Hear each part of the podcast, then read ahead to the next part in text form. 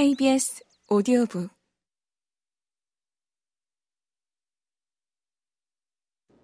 연못의 깊이는 2.4m야. 그러니 넉나간 여자의 흔적이 연못가에서 끊긴 것을 알게 된 우리 심정이 어땠을지 짐작이 갈 거야. 물론 우리는 즉시 큰 썰의 여러 개로 시신을 건지려고 했지만 아무런 흔적도 찾을 수 없었어. 연못에서 건져 올린 것은 전혀 뜻밖의 물건이었지. 그건 리넨천으로 만든 자루였어. 그 안에는 낡고 녹슬어 색이 변한 쇠붙이와 우중충한 구슬인지 조약돌인지가 들어있더군. 연못에서는 그런 이상한 물건밖에는 건져 올리지 못했어. 어제 빠짐없이 수색을 하고 수소문을 해봤지만 레이첼 하웰스도 리처드 브런턴도 행방이 오리무중이야. 지역 경찰도 두 손을 드는 바람에 최후의 방편으로 이렇게 자네를 찾아온 걸세.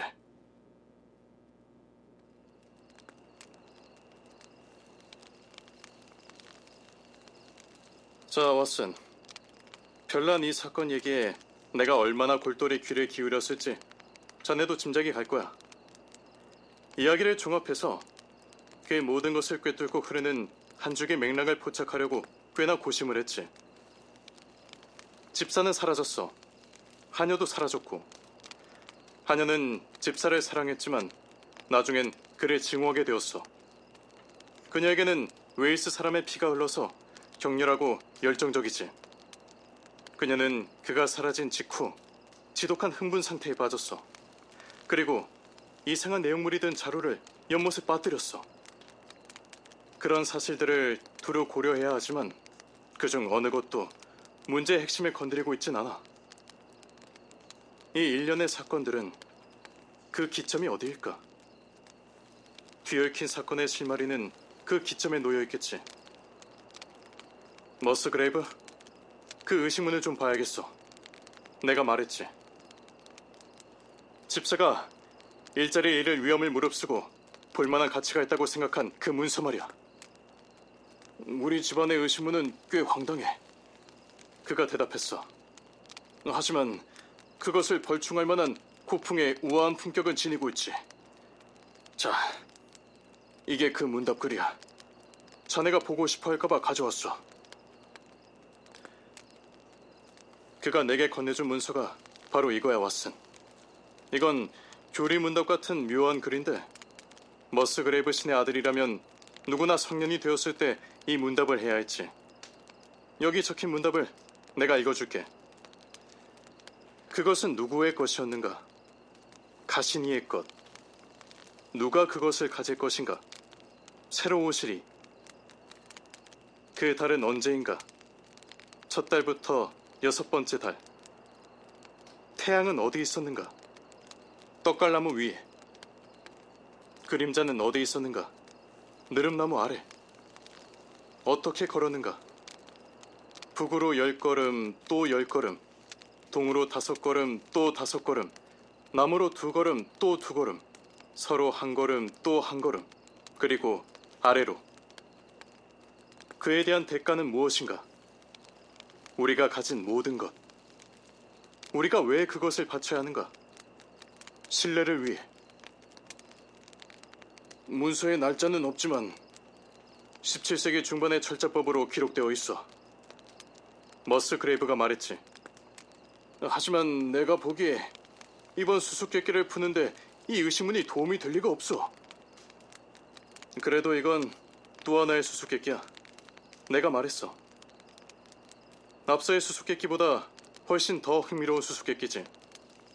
수수께끼 하나를 풀면 다른 수수께끼도 풀 수 있을 거야. 머스 그레이브. 자네가 듣기에 민망할지 모르지만 내가 보기에 집사는 아주 영특한 인간이었어. 주인으로 모신 집안의 10세대 사람들보다 훨씬 더 뛰어난 통찰력을 지녔던 거야. 무슨 말인지 모르겠군. 머스 그레이브가 말했어. 내가 보기에 이 의식문은 실용적으로 아무런 가치도 없어. 하지만 내가 보기에는 무한히 실용적인 가치가 있어. 브런턴도 같은 생각이었을 거야. 그는 아마 자네에게 들키기 전에도 이것을 본 적이 있을걸? 그야 그렇겠지. 우리는 그걸 굳이 감추려고 하지 않았으니까. 아마도 그는 그저 마지막으로 기억을 되새기고 싶었던 걸 거야. 그가 무슨 지도를 가졌다고 했지? 그걸 의식문과 대조해 보다 자네가 나타나자 황급히 그걸 주머니에 찔러 넣었다고? 맞아. 하지만 그게 우리 집안의 해묵은 의식과 무슨 관계가 있지? 그 의식문의 황당한 문답에는 또 무슨 의미가 있다는 거야? 그 의미를 알아내는 것은 어렵지 않다고 봐. 자네만 좋다면 서식스행 첫 기차를 타고 내려가서 이 문제를 현장에서 좀 더 깊이 조사하도록 하지.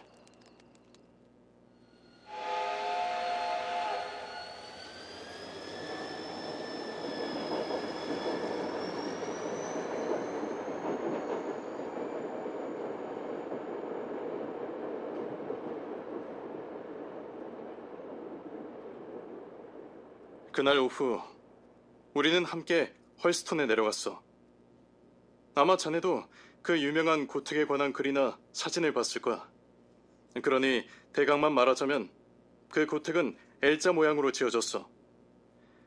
길게 뻗은 부속 건물은 좀 더 최근에 지은 것이고 짧은 것은 옛날에 지은 원래의 중추 건물이야.